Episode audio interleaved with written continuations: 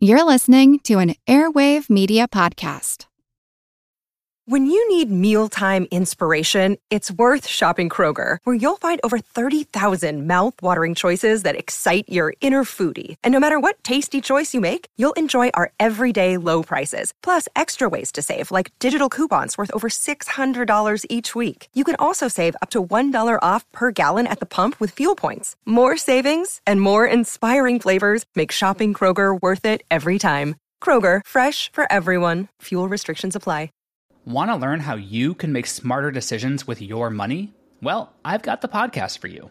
I'm Sean Pyles, and I host NerdWallet's Smart Money Podcast. Our show features our team of nerds, personal finance experts in credit cards, banking, investing, and more. And they'll help you make the most of your money while cutting through the clutter and misinformation in today's world of personal finance.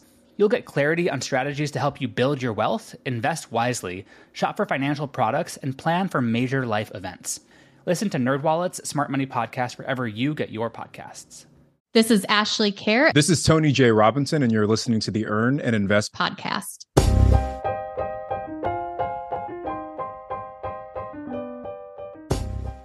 My partner. It was a term bandied around for about five years. I just quit my job as an employed physician and had all the medical knowledge I needed, but I had no idea how to run a business. So I joined with, bought into a pre existing practice of another physician. He taught me about the business, and I provided him the opportunity to double the practice's patient care revenue. We made a lot of money, but it wasn't always easy. We fundamentally differed on many issues, such as the role of debt in building a business. Eventually, after five years, I knew it was time to leave. It was not just the differences, but also the fact that I had changed, evolved. I wanted different things than I did five years earlier. Disentanglement was anything but smooth, but we made it through. And years later, I have no doubt that, like a rocket, partnership propelled me forward rapidly in my financial trajectory. Well, today on Earn and Invest, we talk about partnerships. In this case, real estate partnerships, but I believe the conversation extends to businesses of all kinds. And we ask the all important question Is being on your own holding you back.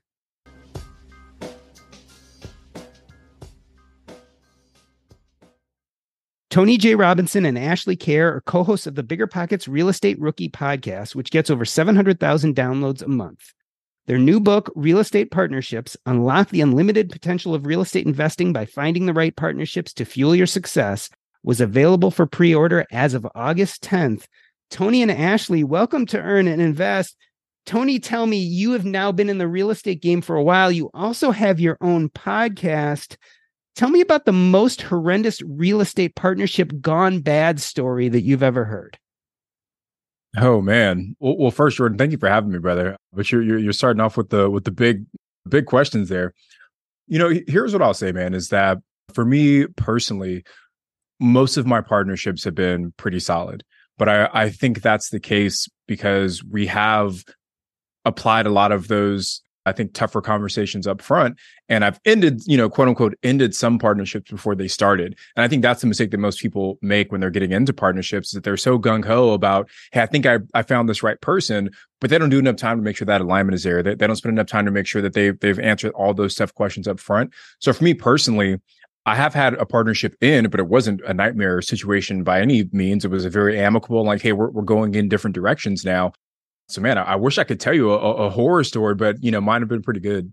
Ashley, back us up here. You've got to have a horror story to tell us a partnership disaster, either yours or someone you've heard of. Yeah, I can give of somebody that I worked with directly where I I've seen this in a couple instances where people purchase a business and they partner with their spouse. And maybe it's investing in real estate or a business in general. And I worked with this investor who went through a divorce. And the ending of that, the divorce was awful, of course, for the family, separating their marital assets. But it was really, really tough on the businesses. And if this would have been two individual people that were friends, business partners, had an actual operating agreement, they had, you know, alignment meetings, they had conversations. I think sometimes when people think they're married to someone that a lot of that professionalism and just like running it like a business, like your business partners instead of husband and wife, kind of goes out the window. So that's where I've seen it actually be the most detrimental is when a partnership goes bad when it's a husband and wife and they are divorcing and separating because they don't put in all of these exit strategies for the business because they're like, "Oh, we're married, everything is wonderful and great. We aren't at risk of, you know, one of us not wanting to do this anymore because it's benefiting both of us or whatever the case may be." So, I would say like if you are partnering with your spouse i think doing that in a you know a very I, I don't know what the word is but you're going to do it to make sure that it's like you're investing with a stranger. You want to put the same kind of systems and policies in place and have the same kind of contract that you would if this person was a stranger. And not only did it hurt each person when going through the divorce for these businesses, but also it hurt the businesses the the employees suffered at some extent because of this because there was no plan in place. And their divorce actually ended up taking i believe 4 years from start to mm-hmm. finish. And the majority of that was caused by the businesses and trying to separate that partnership. Tony, we're going to talk more about real estate partnerships and your book. But before we do, tell us how you got into real estate in the first place. Most people graduated from college, started climbing the the corporate ladder, you know, I, am fortunate enough that I had a, a parent in my ear that said, you know, son, if you want to not have to get up and go to work every day, at some point you need some sort of passive income. And and uh, it was my dad who said that real estate was a, a, good path to explore. So pretty much as soon as I had enough money saved up for my day job, I, I bought my first property. It was a, a long term rental out in Louisiana. And we were just kind of off to the races from there. We've since transitioned to mostly short term. So all of our portfolio now is short term. But yeah, we've got about 30 properties across the country and uh, looking to get a few more here.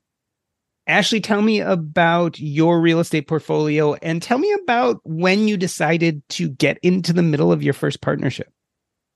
Yeah, my first deal was actually a partnership. I didn't have the capital to purchase a property. I had the limited mindset that you had to have capital to purchase a property.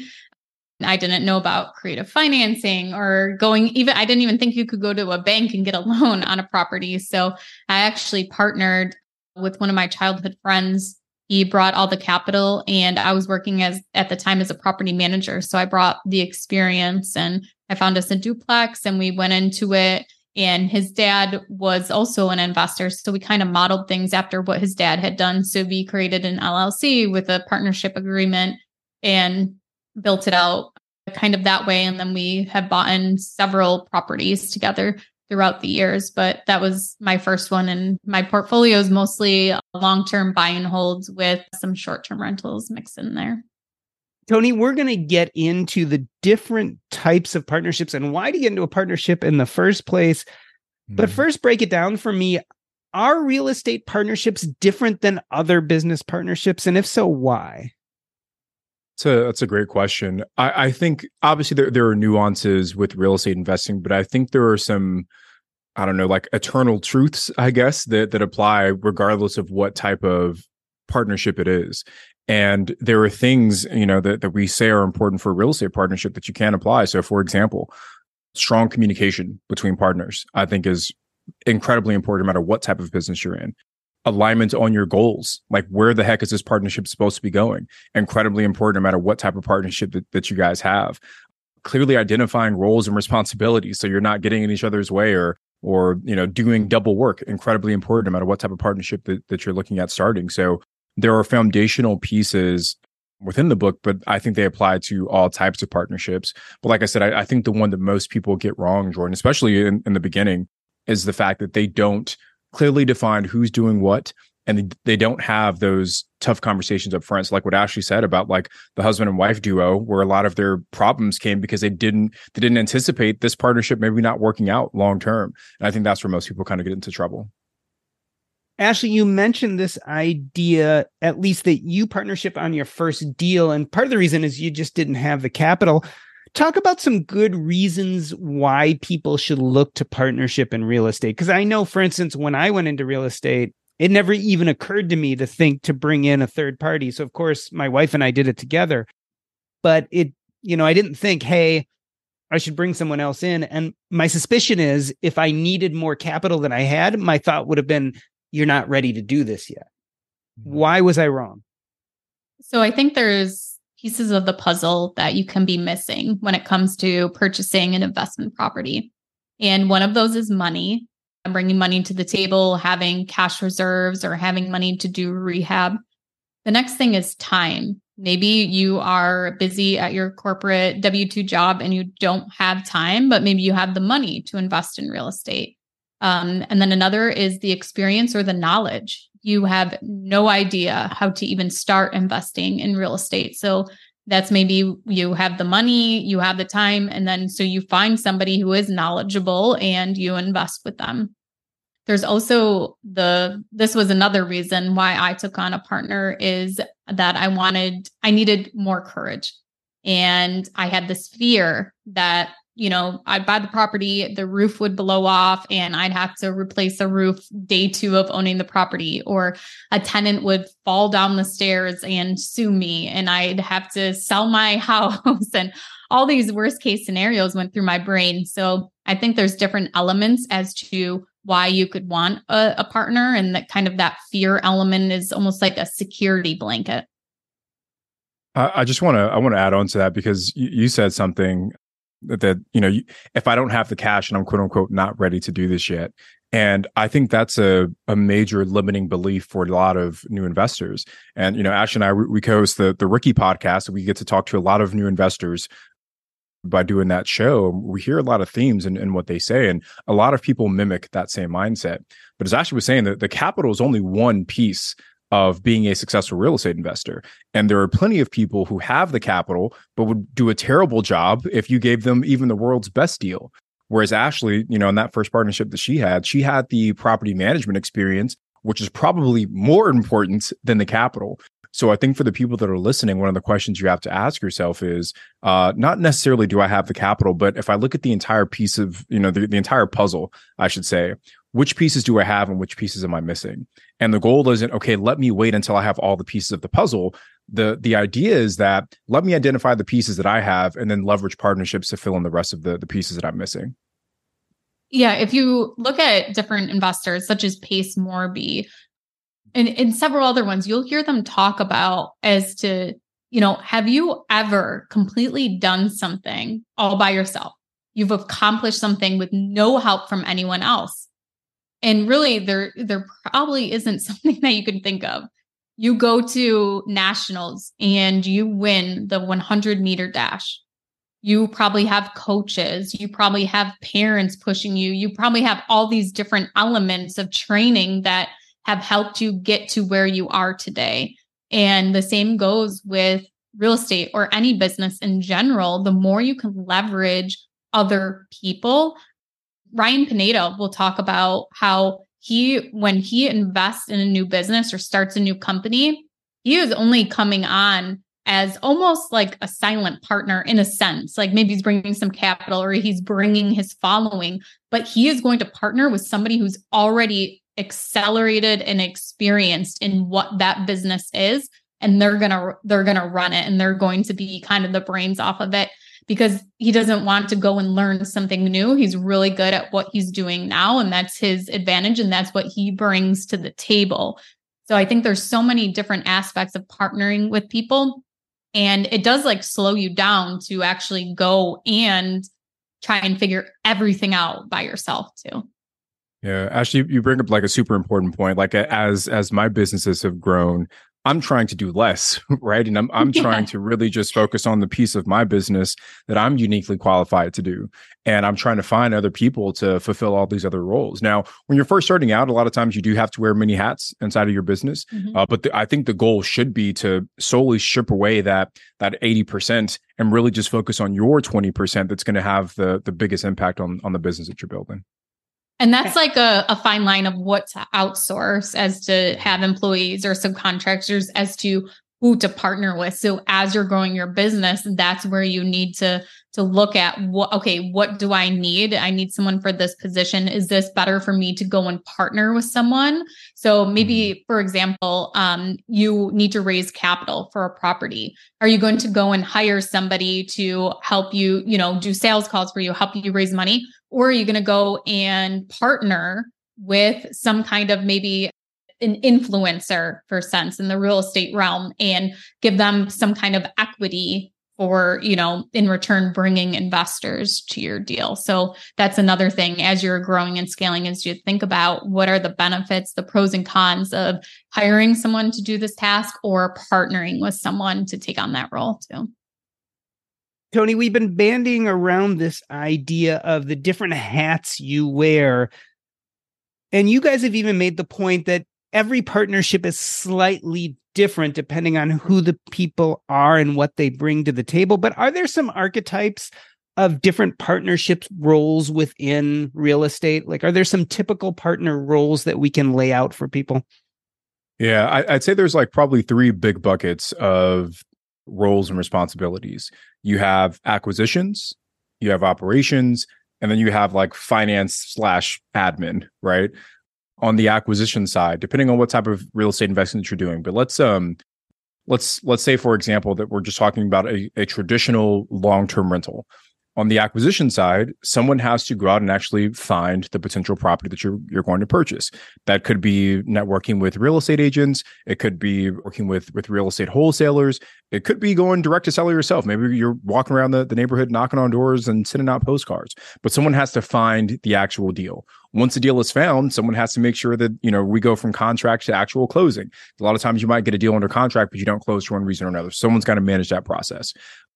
And then once the deal is closed, someone has to take that property from whatever state it's currently in to a state where it's generating revenue. And that's usually going to be the person on the operational side. Let's say that this property that you found was a distressed property, meaning you know it's built in the 1970s hasn't been updated since then there's green carpet and you know wallpaper that looks you know whatever super outdated type of property someone's got to manage the rehab and then once the rehab is completed, someone's got to go out and find the tenants. And once the tenants are in there, someone's got to manage those tenants on a daily basis. So uh, the the big buckets there are kind of the acquisitions and the operations. And then the the admin side is just the part that people don't think enough about, but that becomes incredibly uh, important around tax time. But it's like, okay, who's going to manage the books for us? Who's going to make sure that all these expenses are being managed appropriately? Who's going to review the P and Ls to see like why the heck are we spending four hundred dollars a month on electricity when all of our other properties are at one hundred and fifty dollars per month? So someone needs to keep an eye on the books to make sure that things are moving in the right direction. So I'd say acquisitions, operations, and the finance slash admin are, are two of the biggest or three of the biggest buckets to focus on. So Ashley, I'm listening to you and I'm being convinced. I'm like, okay, this makes sense. Having a partner can be really helpful, but how do I go about finding a good partner? Yeah, so my first partner was my childhood friend. My second one was my sister, and then my next one was actually a friend that's she started dating a guy and he had one rental property and so we would talk real estate for about a year and then we partnered then my brother was a partner. And then my current partner, we probably talked about real estate for six months before we actually partnered on a deal. So I think first thing, talking to anyone and everyone about real estate. Like that is a very common theme in at least at least my history of partnering with people. Uh, attending local meetups so you're surrounding yourself with like-minded people. Sitting down and making a list of just people off the top of your head who you think have what you don't have.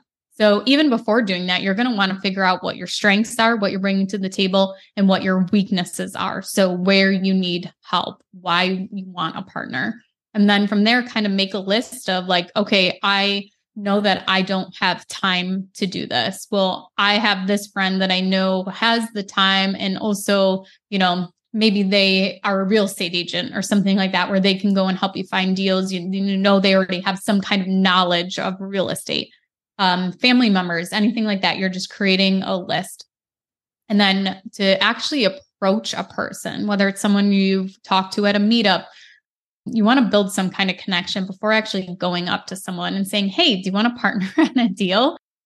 And then when you approach someone brandon turner gave me this advice is to not just go and, hey, do you want to partner on this deal with me? Instead of being, do you know anyone who would be interested in doing a real estate deal? Or you know whatever it is that you want to be asking. And this kind of takes the confrontation of asking them directly.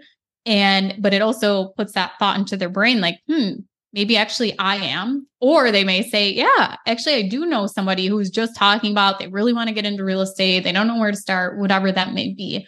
So those are just some of the things you can start off but just surrounding yourself with like-minded people and talking about real estate yeah, I, I, I think the only thing I'd add, and actually we talk about this all the time on the Rookie Show, is being vocal about sharing your journey.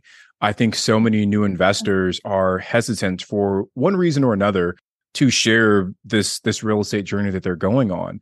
But a lot of folks they have this imposter syndrome where they're like, "Oh man, I haven't even really done anything yet. Who am I to talk about real estate investing or share this idea or share this nugget?" When in reality, all you have to do is share people or share with people the things that you're learning as you're learning them. So say that you're reading, say you pick up a, a, copy of the partnership book and you're like, oh man, I just read chapter whatever three and I learned about how to find a partner. You can turn around and go to your Instagram or to your TikTok or to wherever and say, hey guys, I just read this in this book and here's what I'm going to do because of this. Very simple thing for you to do that, that's sharing your journey.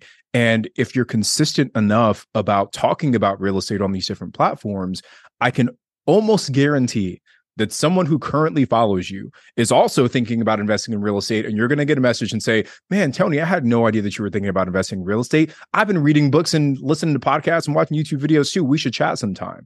And it's that simple action that leads to those small interactions that could eventually help you find your first partner because the goal is the more people that know you that like you and trust you the more opportunities you have to find the right partner Tony, do you have to like your partner? I mean, the truth of the matter is, when I got in with my medical partner, this is not a person I would have ever hung out with socially. Yeah, I, I think friendship and partnership are two slightly different mm-hmm. ideas because we can make fantastic partners, right? But we necessarily wouldn't be maybe the, the, the type of people that'll that'll get a beer together and, and go watch a basketball game. But if we have complementary skill sets and we can communicate well and we are aligned with our vision who cares if if we can't have a beer after work? If we if we complement each other and we can achieve our business goals i think that's what's most important. If anything i think the opposite of that is more dangerous for people where they focus on the friendship first and say hey we're incredibly good friends. So it, it must mean that we'll be incredible business partners as well which is totally 100% not the case. So i think it's about finding someone that aligns with you and complements you as a business partner is is far more important than someone that, that you can build a friendship with I also think too that it also depends on what your roles are in the business. So if somebody is just the money partner and you literally talk to them the day you send them a deal and say like, "Hey, do you want to partner in this? I'm going to give you 20% equity."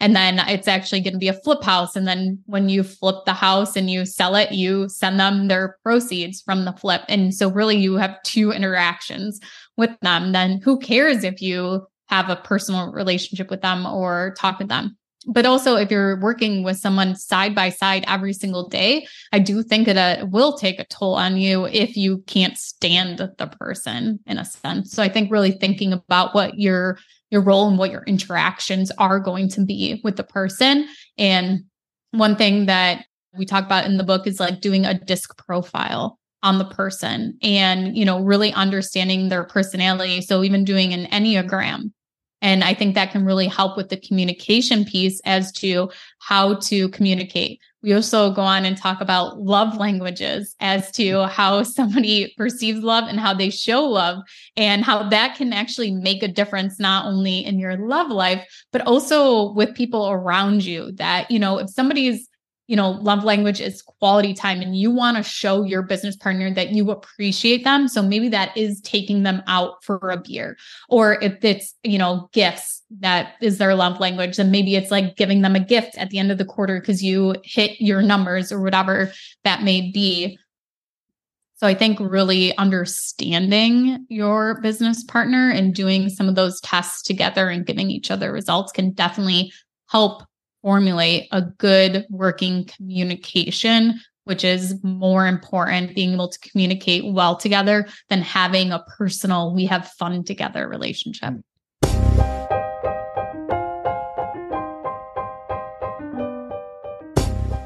We are talking to Tony J. Robinson and Ashley Kehr. They are the co hosts of the BiggerPockets Real Estate Rookie podcast, and we are talking about partnerships both in real estate and out. We're going to take a short break. I'm Doc G, and this is Earn and Invest.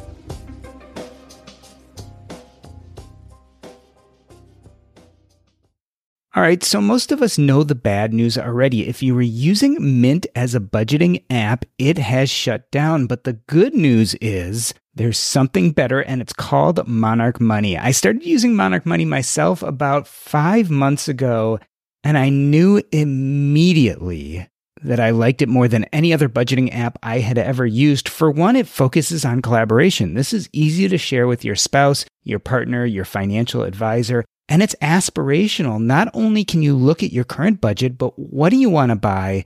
What do you want your goals to be? You can focus on those in Monarch Money. It's the next generation of personal finance apps. Monarch is the top rated all in one personal finance app. It gives you a comprehensive view of all your accounts, investments, transactions, and more. Furthermore, you can create custom budgets, track progress toward financial goals, and collaborate with your partner. And now get an extended 30-day free trial when you go to monarchmoney.com slash earn. Again, that's monarchmoney.com slash E-A-R-N. What I like about this app is it's intuitive, easy to use, quick to sign on. It's collaborative, as we talked about. It's customizable. The idea is you can use this app the way you want to use it. And the reason why is the Monarch Money team is customer focused. They are focusing on you, me, and all the other people who want to use this app to live a better financial life. After trying out Monarch Money for myself, I understand why it's the top rated personal finance app. And right now, listeners of this show will get an extended 30 day free trial when you go to monarchmoney.com slash earn. That's M-O-N-A-R-C-H-M-O-N-E-Y dot com slash E-A-R-N for your extended 30-day free trial. You know what? I love our meals from Factor. My son started getting them about a year ago when he needed a quick alternative to meals on the go. But where we've really enjoyed them is we've been remodeling our kitchen. That's right, we've had no access to our kitchen for the last few weeks. And some nights we just had no idea what to do for a meal. That is where Factor came in. We would just pop the meal in the microwave, and two minutes later, we'd have a fantastic meal. You can do the exact same thing, and there's tons of variety. Choose from a weekly menu of 35 options, including Calorie Smart, Keto, Protein Plus, or Vegan and Veggie. Also, discover more than 60 add ons every week. These are chef prepared meals, and let me tell you, they are delicious. No fuss, no mess. You just put it in the microwave, and two minutes later, you have a meal. This is tailored to your schedule. You can customize your weekly meals with the flexibility to get as much or as little as you need. Head to factormeals.com slash earn50 and use your code earn50 to get 50% off your first box plus 20% off your next box. That's code earn50 at factormeals.com slash earn50 to get 50% off your first box plus 20% off your next box while your subscription is active. Tony J. Robinson and Ashley Kehr are the authors of Real Estate Partnerships Unlock the Unlimited Potential of Real Estate Investing by Finding the Right Partnerships to Fuel Your Success, which was available for pre order on August 10th. Tony, you guys are the hosts of the Real Estate Rookie podcast. What are some of the rookie partnership mistakes people make? Yeah, I, I, think we've alluded to a few of these rookie partnership mistakes already, but I'll, I'll try and consolidate them here. I think the first and the biggest mistake that rookies make is partnering for the wrong reason. You should be partnering with someone because they complement you in some way, shape, or form. They either have access to capital that you don't have access to, they have time availability that you don't have, they have ability to find good deals. Like they should be complementing you in some way what most people do is they say, Hey, we are really good friends. I really enjoy spending time with you. Let's build a business together. And while sometimes that does work, you get into a situation where now, because you guys are, are friends, there's a good chance you're similar. So if you guys are both good in the same maybe three areas, that means your entire partnership is now lacking in these other five or six, seven areas. And now you might have to go find someone else, or the partnership itself just won't be as effective. So I think the the first mistake that rookies make is partnering for the wrong reasons. You should be partnering to fill a gap. You should be partnering to fill a void, not necessarily just to make you feel warm and fuzzy inside. I think the second big mistake that rookies make when it comes to partnerships is is assuming that the other person can read your mind. You and your partner should be communicating on a regular basis about small issues, big issues, and and very importantly, long-term vision. The the partnership that I had, part of the reason that we we ended that partnership was because there was a shift in terms of what we wanted out of the business moving forward and what the other person wanted out of the business moving forward. And you know, I've, I want to buy a billion dollars worth of real estate, and my partner wanted more of a lifestyle business, and those are at odds with each other. Like you can't get to a billion dollars without it being a bit of a grind every single day. So I think being aligned consistently on where you guys are going and what's happening and just having the courage to have those difficult conversations as they pop up. I think there's a natural tendency for people to try and avoid difficult conversations and just kind of you know stick their head in the ground and, and hope that things just magically fix themselves. But that is a recipe for disaster when you're working in a partnership with someone. So being aligned on the vision but also having the courage to have those difficult conversations. I'd say if you can really focus on those two things i think you're setting yourself up for the best chance to be to be successful and Ashley, once you're in a partnership, or even when you're forming that partnership, how do you protect yourself? Because I realized in my own partnerships, you really often don't know someone until you've been working with them for quite a while. Yeah. So I think the biggest thing is having those exit strategies in your partnership agreement that, for example, you know, put a, a time limit on what that you know is. So tony does five years for his mm-hmm. partnerships and his joint venture agreements. At five years if one partner wants to sell the property they sell the property or the other one can buy them out or they can continue on their partnership. So you can do something like that put the time stamp on it. I think the biggest thing though is to not tie yourself down to someone. Is do one deal at a time and kind of date the person. So don't go ahead and open up this LLC right away and say, okay, from today on, any property that either of us buys, we're partners, we're 50 50 for anything we ever do real estate investing. Instead, say, hey, let's take it one deal at a time. Here's this one deal. We're going to do together. Here's what everyone's roles and responsibilities are going to be. And then another thing that I see come up a lot is it's not fair because this person isn't doing this anymore or like that going back and forth as to what's fair what's not fair. So one way to kind of eliminate that is to sit down and figure out what your roles and responsibilities are. So say that i'm going to be doing the bookkeeping and tony is going to be doing the maintenance something like that. That's what our job rules are in our business. And i decide one day you know what? I don't want to do the bookkeeping anymore well, then we have to go and hire a bookkeeper. And now that's more money coming out of the business. And Tony says, well, that's not fair. We're 50 50 partners. I'm still doing the maintenance. You don't have to do anything now. And we're paying someone to do what you were doing. So, one way to mm-hmm. kind of eliminate that is set dollar amounts for roles that you are doing in the business. So, we could have started the partnership saying, okay, Ashley, you're getting $100 per month for bookkeeping. Tony is going to get paid $40 an hour for any maintenance. Then after that is paid out, we will go ahead and split what's left of the cash flow 50 50. So then if I do decide, you know what, I don't want to do the bookkeeping anymore, there's that $100 already to go and pay someone else to do the bookkeeping. You know, Ashley, you, you mentioned the, the dating piece, and I just want to expand on that a little bit because I think it's it's a super important concept you know, like like you said, Doc, like sometimes you don't know someone really until you've gotten into a partnership with them. So the goal is to test the waters. the the goal is to hopefully start small, but you can do that in two ways. You can either do it with the amount of capital that you're investing or with with time, with the the duration of the actual partnership. So an example on the capital side, instead of us going out and buying a $4 million apartment complex as our very first deal, what if we go out and we buy a, you know, $75,000 property somewhere in the Midwest?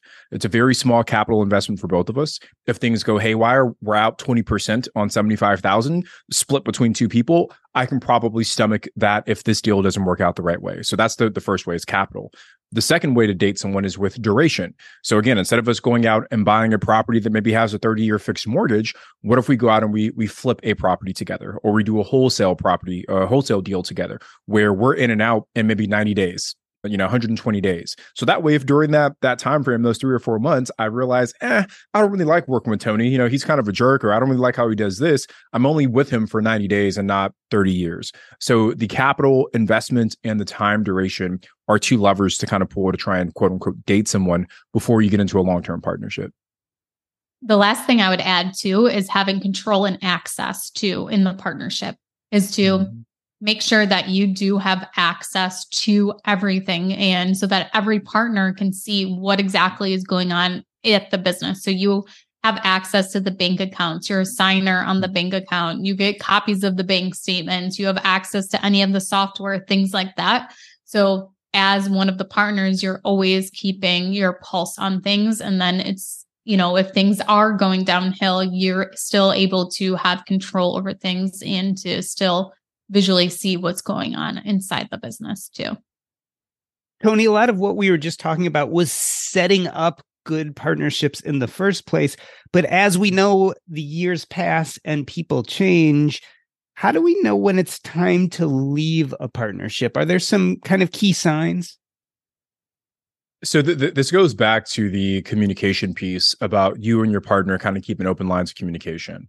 And while you should have conversations up front about, hey, where do you see this partnership going? There should also be a regular cadence to make sure, hey, are we still rowing in the same direction? So you could do this quarterly, you could do it annually. My partners and I, we, we did it on an annual basis. And it was actually at our last annual meeting where we kind of, the light bulb kind of went off to say, man, are we really moving in the right direction anymore? So I think setting up some kind of regular cadence to re review the roadmap you initially set out to make sure you guys still want to go down that same road. And if you see that there's kind of differences and like, man, I, I thought this is what I wanted initially, but I kind of see this is what what this person wants, that's a, a telltale sign. So, like I said, in our example, and and in that partnership, I wanted to aggressively grow the real estate business. I wanted to get to a billion dollars, right? And that's a, a massive goal. And the partner that I had at the time, they actually wanted to kind of slow things down so they could focus on a, on a different business that they were growing. Those are two totally different perspectives and, and goals. And I, I think as soon as you see that misalignment, that's when it, it's a sign that, that you and that person should maybe stop working together. I think the second thing to look for to say like man are, are we still a good partnership and this kind of goes back to what you said earlier of like do we still enjoy working with each other and it not necessarily like have we become best friends but like like ashley said like do i do I cringe a little bit every time I see your phone, your, your you know your name on my phone? And and if that's the case, and there's a sign that that maybe this isn't the person either. I can give you another example about a partnership that we that we ended almost before it even started. But I entered into a partnership with someone. I'd actually already done a deal with him before, so we talked about the whole dating thing. We had dated before, and it, and it went well. We had another deal that we did together, and throughout that entire deal, I just, you know, I, I, I was the person in charge of managing the the the rehab. Like I was the the boots on the ground person in this partnership, and I just kind of felt that second go round almost more like like an employee than a partner like i felt like i was reporting to them and and not necessarily we were doing it together. And that's you know i didn't i didn't leave my job to become an employee for for someone else. I left my job because i wanted to build my own thing. So it, it wasn't necessarily that they were doing anything wrong but just the way we had set that partnership up kind of put me in that position. So once we finished the rehab the goal was for us to partner in this property long term. And i just i had a, a very frank conversation. I said guys you know really appreciate you as people but I, i'm just not sure that this is the right partnership for me anymore. And I think it's time for us to step away. So if you feel either of those things, like a misalignment, or you, you're just not really enjoying the work that you're putting in or the work that you're getting back, I think those are all great signs to potentially step away. Ashley, I feel like we've been using the dating metaphor so much that I have to ask when it comes to partnerships, monogamy or polyamory? Which way is the way to go? Well, I'm definitely poly. So I uh, my three main business partners and what I do is they all know about each other and when I have a deal come up, so I'm none of my partners have ever brought me a deal. I'm always the one to find the deal. So, I look at the deal and I say, what do I need for this deal? And then I look at my partners and be like, who right now has what I need.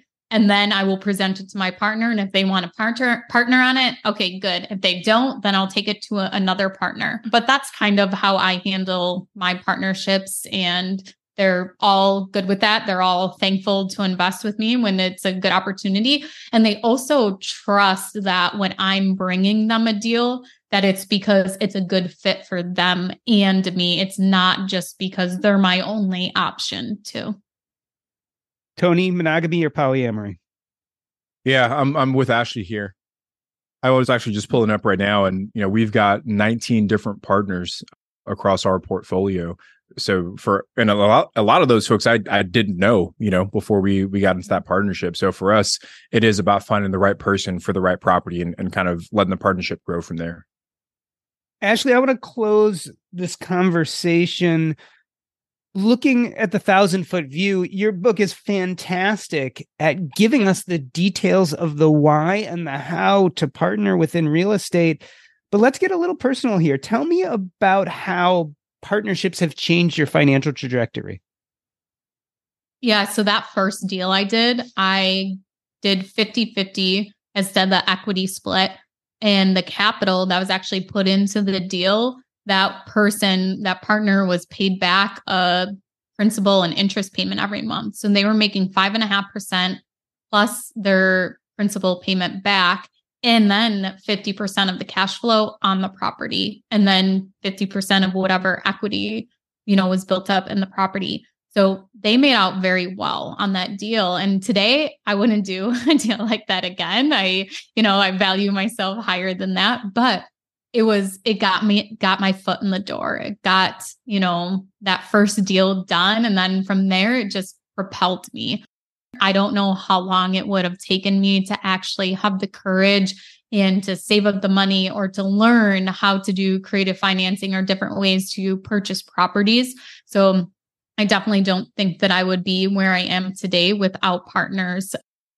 My, some of my best deals were done with partners and Ash, you, you said something that you know we, we've harped on a lot, but you said that I, I value myself more now today, mm-hmm. and I think for a lot of rookie investors, when they're entering into a partnership, especially where they are the ones that are bringing the sweat equity and the other person is the one bringing the capital, the person bringing the sweat equity dramatically undervalues the role that they're playing in that partnership.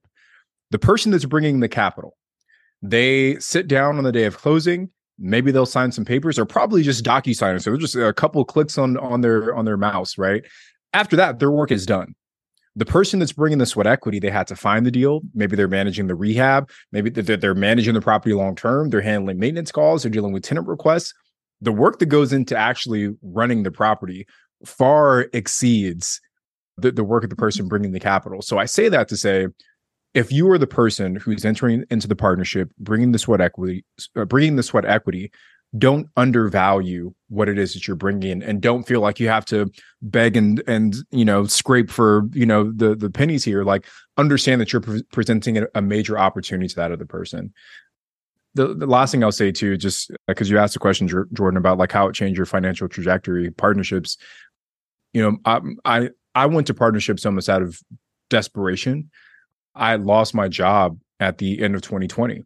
And, you know, I had this big nest egg of money that I was dumping into real estate. But once I lost my job, that became like our safety net to just kind of keep our, our light, the, the, the lights on and the mortgage paid.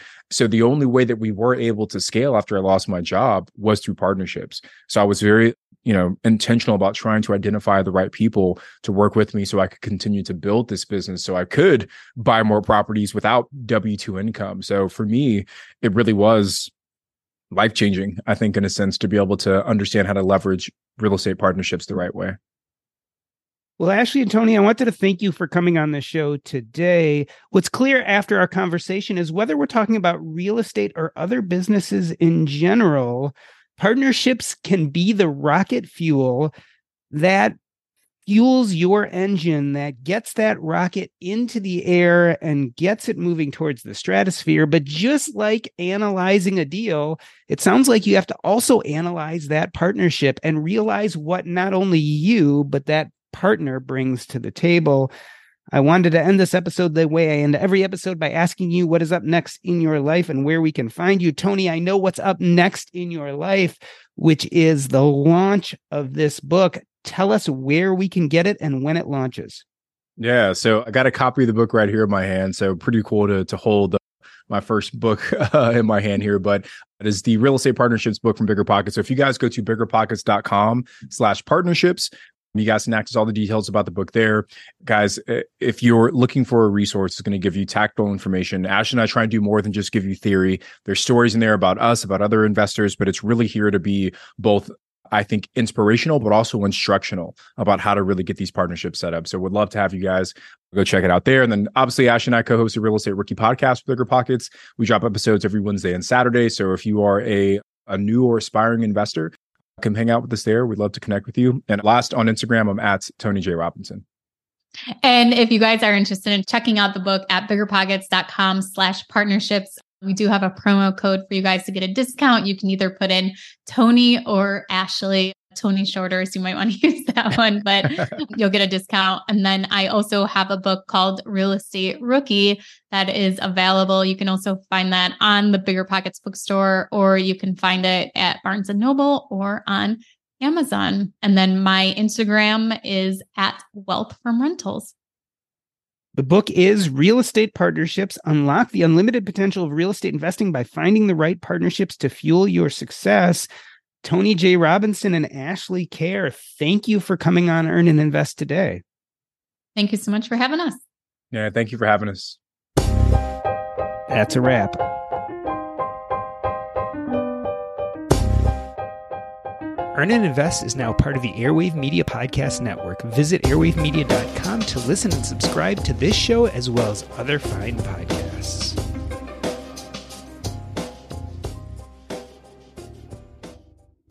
Our conversation today about real estate partnerships made me really think about my own real estate journey. As I've talked about before on Earn and Invest, I was a real estate investor we started actually by buying a condo that we were going to use for our own pleasure in downtown Chicago, kind of like a city home. My kids were young, and my wife and I found this place right when the housing market was really, really, really poor after the aftermath of 2008. And we bought this condo, we remodeled it, we furnished it, and used it for about six to eight months, and then realized that the kids were just too young and that it was getting difficult to go there on the weekends. And our realtor mentioned that she had a friend who was looking to rent a condo in the city. Everything worked out perfectly, and we rented it to him. And a year or two into it, we had this stable renter who paid the bills. The bills covered everything we needed to cover. We had a little bit of money left over. We were cash flowing, and it hit me how easy being a landlord was. Now, I hadn't gone into it as a major plan for an investment. It just happened to work out that way. But my wife and I started looking at other condos in the area and we found one that was in foreclosure. We bought it, we remodeled it, we rented it. And all of a sudden, we were the owners of two doors. Eventually, we went looking for a lake house in Wisconsin, a good hour from where we live in Evanston, Illinois.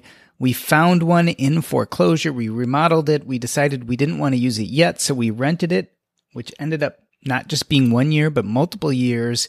It increased in value greatly. We sold it and then took that money and did a 1031 exchange and bought a few more condos in the city. So we topped out at four properties, and then I was obviously managing our own property, the house we lived in. And I did see the benefits of real estate. We had regular cash flow.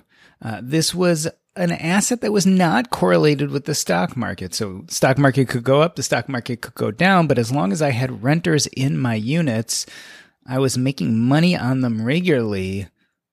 But I have to admit it was a little bit of a pain. I would go weeks and weeks, sometimes even months without having to do any work on the condos, and then all of a sudden there would be a problem one of the things that I noticed is a lot of the people who rented our units just didn't have much common sense. So they would call us for all sorts of problems. I would show up to come fix the problem and realize it was something as easy as flicking a switch or plugging something in. People just didn't understand how homes worked or how the appliances in those homes worked. So I found myself very, very busy. And then we had a series of much more significant problems that I had very little control over. I had a unit in a high rise and someone had got a cockroach infestation above us. And it eventually became a problem in our unit. The condo association paid for multiple levels of treatment, but it took a good six to 12 months for it to finally go away. All the while, I had renters in the unit, and they were obviously not very happy. At the same time, the facade had to be worked on. The city had come in and said that some of the outside of the building didn't meet code, which started a whole year's worth of renovations that was exceedingly loud and cumbersome during biz- normal business hours, of course. And this ended up being right in the middle of COVID when everyone had to work from home. So again, my tenants had to deal with working from home in a very loud environment with cockroaches. And that was just one of my four units. I ended up having similar issues in my other units. Eventually, I put up the white flag. I realized that I didn't like spending my time doing this work, managing the condos, even if I was making money from them. And I didn't want to spend the time hiring a manager and then having to manage the property manager. So I sold them all. I definitely made some profit on them and I paid the taxes, which of course was painful. But I was ready to be out of real estate. Now imagine, I was ready to be out of real estate and I have no interest in doing real estate again. On the other hand, it is very clear to me, especially if you do not have much money to start with, real estate is one of the most powerful investments there is because you can use leverage to turn almost nothing into something. Real estate is very, very valuable for people, especially at the beginning of their financial independence journey. But I'll tell you the truth I have no interest ever doing it again.